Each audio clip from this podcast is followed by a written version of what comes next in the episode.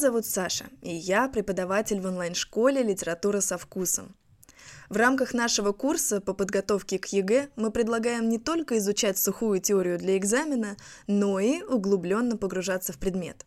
Все мы знаем, что литература не существует без авторов, а авторы – без биографий. Давайте познакомимся с ними поближе.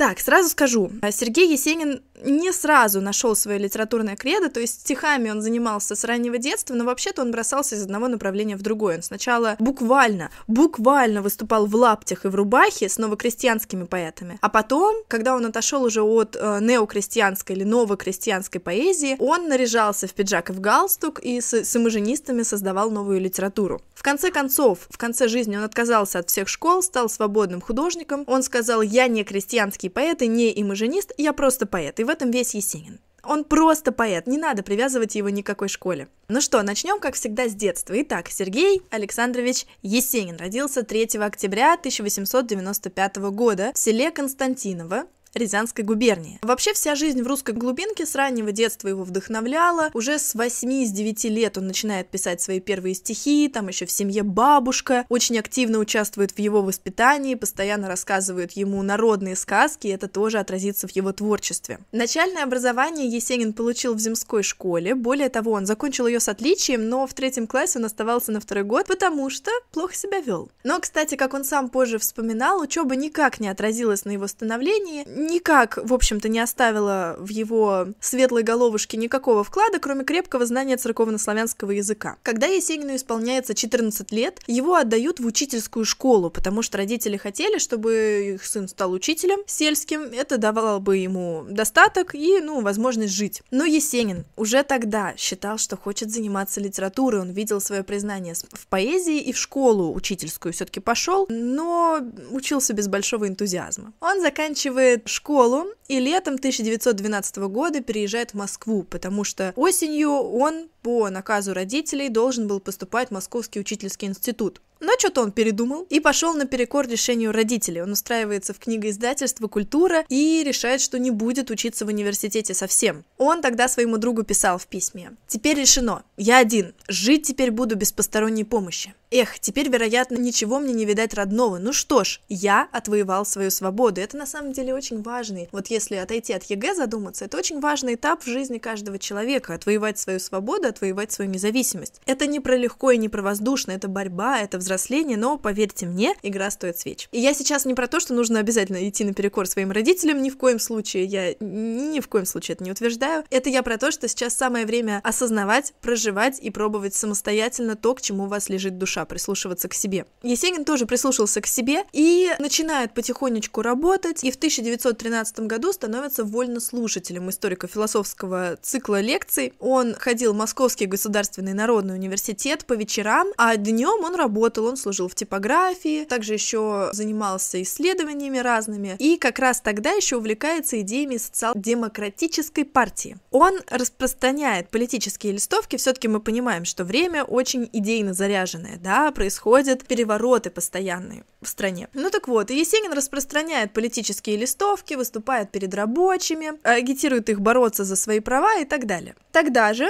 он продолжает писать стихи, все идет своим чередом, у него уже собирается целая книга стихов, называется она «Радуница», и он пробует некоторые свои произведения из сборника отправить в петербургские журналы, все-таки столица, да? Ни одного ответа из журналов он так и не получил, зато в Москве его наконец-то начинают печатать. Несмотря на то, что его литературные успехи в Москве его радуют, сама по себе Москва, сам этот город начинает его угнетать. И тогда, в 1915 году, он решает переехать в Петербург.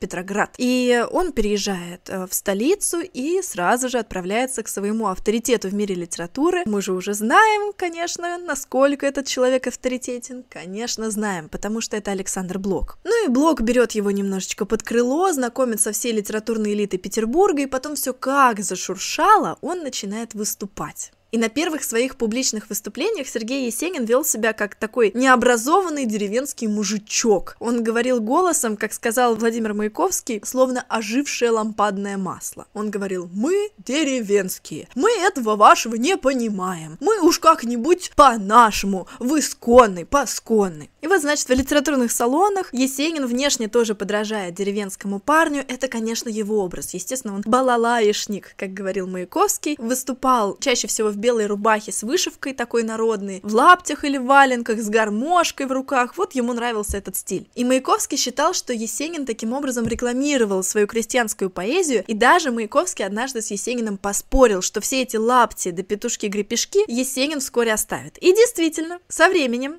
вы уже знаете, Есенин отошел от неокрестьянской поэзии, ну, у него разладились там отношения с некоторыми крестьянскими поэтами, он перешел к маженизму, и стиль в одежде его тоже изменился, и однажды, по легенде, я думаю, это байка, однажды Маяковский встречает молодого Есенина уже после революции, Есенин одет в галстук, в пиджак, и Маяковский тогда говорит, а ну, давай денежки, проиграл ты мне. В 1916 году, наконец-то, происходит публикация первого стихотворного сборника Есенина «Радуница», и вскоре после выхода этого сборника Есенина призывают в армию. Но он дружил с Дмитрием Ломаном, это был полковник такой, и благодаря его ходатайству он отправляется не на фронт Первой мировой войны, а в резерв военных санитаров, оттуда в Царскосельский лазарет. То есть он, слава богу, уходит от э, военных действий, не попадает на фронт. Есть интересная деталь. До революции судьбу Есенина однажды устраивал сам Григорий Распутин. В царском архиве сохранилась его собственноручная записка 1915 года, которая как раз адресована полковнику Ломану. И значит, что там Распутин пишет? «Милой, дорогой, присылаю к тебе двух паришков». Паришек — это, ну, паренек, это устаревшее такое слово. «Будь отцом родным, обогрей. Рубят славные, особливо этот белобрысый, сами понимаете, кто, да? Ей-богу, он далеко пойдет». Белобрысый, как вы понимаете, это Есенин. А второй из паришков — это поэт Николай Клюев. Мы тоже с ним уже знакомы, мы говорили о нем, когда обсуждали поэзию рубежа веков. Клюев тоже представитель новокрестьянского направления, они тогда, ну, понимаете, браткались. И вот, значит, к счастью, к счастью, Есенин оказывается не на фронте. Но со временем, тем не менее, до него тоже доходят неприятности в феврале 1917 года. Он отказался писать стихи в честь царя, отказался поддерживать белое движение. И тогда Есенина отправляют на фронт в дисциплинарный батальон поучиться, значит, уму-разуму. Но, к счастью, начинается февральская революция, или не к счастью, мы сейчас, конечно, сказать не можем, тем не менее, к счастью для Есенина, начинается февральская революция, за которой все решения царского режима, разумеется, были отменены. Соответственно, его в дисциплинарный батальон не отправляют, и начинается новый этап жизни Есенина. Почему? На одном из поэтических вечеров 1918 года Есенин вместе с Анатолием Мариенгофом, запомните это имя, будет важно для дел любовных, Вадимом Шершеневичем и Рюриком Ивневым, они начинают создавать новую школу поэзии имажинизм. Как вы помните, если не помните, я вам расскажу. Главной идеей вот этого литературного течения становится независимость образа, потому что имажинизм от латинского имажо. Имажо — это образ, действительность. И в 1919 году они публикуют декларацию имажинизма, где они прописывают правила, программы, как они будут писать стихи. Там они описывают имажинизм так. Образ как самоцель. Слово требует освобождения от идеи. Поедание образом смысла – вот путь развития поэтического слова. То есть, смотрите, давайте вспомним. У нас в литературе есть форма, и содержание. Содержание — это смысл, форма, как выглядит текст. И они скорее были формалистами, то есть они придерживались формы. Слово, то есть образ, поедает смысл. Им нужно было просто красивую метафору создать, точную метафору, которая точно бы передавала какое-то вот ощущение или какое-то особое чувство. Смысл же им был не так важен. Ну и Есенину как-то эта формальная часть, вот этот формализм не очень понравился, он решил порвать отношения с имажинистами. Сразу этого не получилось. Почему? Почему? Потому что имажинисты очень любили кутить. А вот этот разгульный образ жизни ему безумно нравился. И я думаю, что он нравился ему не столько потому, что он любил веселиться, а потому что в душе его была дыра, и дыру нужно было чем-то заливать. Заливал он алкоголем. Но, тем не менее, он создает цикл стихотворений «Москва Кабацкая», об этом вот э, интересном периоде его жизни. Обожаю просто этот цикл стихов, очень красивый, почитайте. В 1921 году Есенин уезжает из Москвы попутешествовать в Среднюю Азию, в Поволжье, будущее. Там в поездке он заканчивает поэму Черный человек, немного отвлекается от э, тяжелых мыслей, но тем не менее все еще чувствует одиночество в толпе и понимает, что он все еще не удовлетворен, и после этой поездки отправляется в еще одну, теперь уже за границу. Он съездил в Германию, в Бельгию, во Францию, в Италию, съездил в Америку весной 1922 года. Это тоже будет важно, потому что сейчас я вам расскажу о делах любовных Есенина. И тем не менее, ему не очень-то понравилось ни в Европе, ни в Америке. А вот теперь давайте отмотаем на пару шагов назад биографию и поговорим о делах любовных. Как-то в разговоре с Мариен Гоффом Есенин похвастался. А ведь у меня, Анатолий, за всю жизнь женщин три тысячи было. На это ему Мариенгов говорит, Вятка, не бреши. Типа, ну что ты мне тут лапшу на уши вешаешь? И Есенин такой, ну, 300. Ну, 30. Зато каких, да. Тем не менее, его первой любовью была Анна Изрядного. Он с ней познакомился еще в 1913 году в типографии Сытина. Они там вместе работали и еще вместе учились в университете, где он был вольнослушателем. У них вскоре завязывается роман. Через несколько месяцев после знакомства они решают жить вместе. Но, тем не менее, Есенин сразу разочаровывается в семейной жизни, потому что он свое предназначение видел в литературе, в поэтическом успехе, никак не в семейном быту. Анну Изрядного это не устраивало, и они расстаются. Первой его официальной женой станет Зинаида Райх. Они познакомятся весной 1917 года, но семейная жизнь снова будет не ладиться, Есенин снова уйдет, уйдет на этот раз от Райх, но официально они разведутся в 21 году. Тем не менее, в этом браке родится двое детей, Татьяна и Константин. И после развода Райх повторно выйдет замуж. Ее супругом станет режиссер Мейерхольд, который установил и воспитал детей Есенина. Ну так вот, самый, пожалуй, яркий роман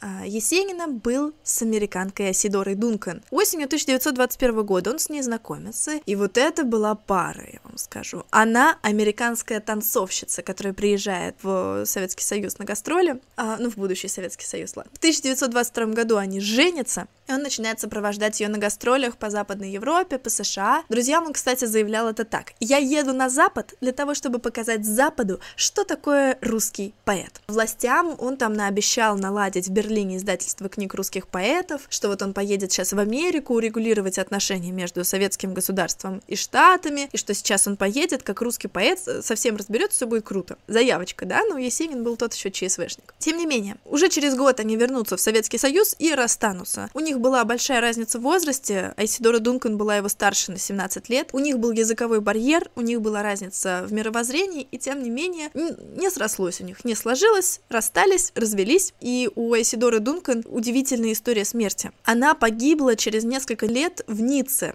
потому что она ехала в автомобиле, и у нее был длинный шарф. И вот этот шарф, обмотанный вокруг ее шеи, попал в спицы колеса автомобиля. И шарф буквально выдергивает Айсидору Дункан из автомобиля и ломает ей шею. Вот такая история. Ну и последней любовью э, Есенина становится пам-пам-пам Софья Толстая внучка Льва Толстого. Вот так вот. Сейчас вам такой скандал учиню. Они поженились через несколько месяцев после знакомства в 1925 году, но этот брак тоже Есенину не понравился. Он писал все, на что я надеялся, о чем мечтал, идет прахом. Видно, в Москве мне не остепениться, семейная жизнь не клеится, хочу бежать. И через полгода после того, как они поженились, они развелись. Вот такие лавстори у Есенина были. Много женщин, много неудачных браков. Вернемся к биографии. В 1924 году Есенин отправляется в путешествие в Закавказский Кавказские республики, выпускает после этого путешествия две книги стихов. Как известно, на Кавказе хорошо пишется. Кто не верит, съездите, проверьте сами. Иногда он, кстати, заезжал в родную деревню Константинова, там особенно душевно писал. И как-то двигается он, ну ни шатка, ни валка, и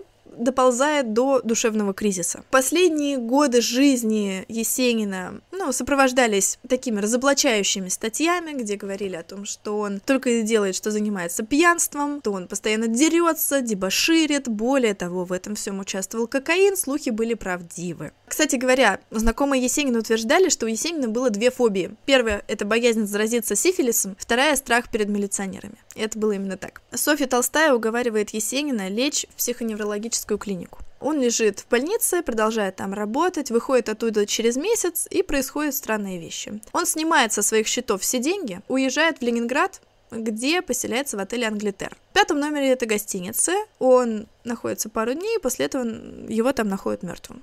Согласно общепринятой версии, он покончил с собой под влиянием сильной депрессии. Когда Есенина нашли повешенным, возле него была записка, которая была написана кровью, и до сегодняшнего дня непонятно, был ли он убит или сам покончил с жизнью. Вот такая интересная биография у, у писателя.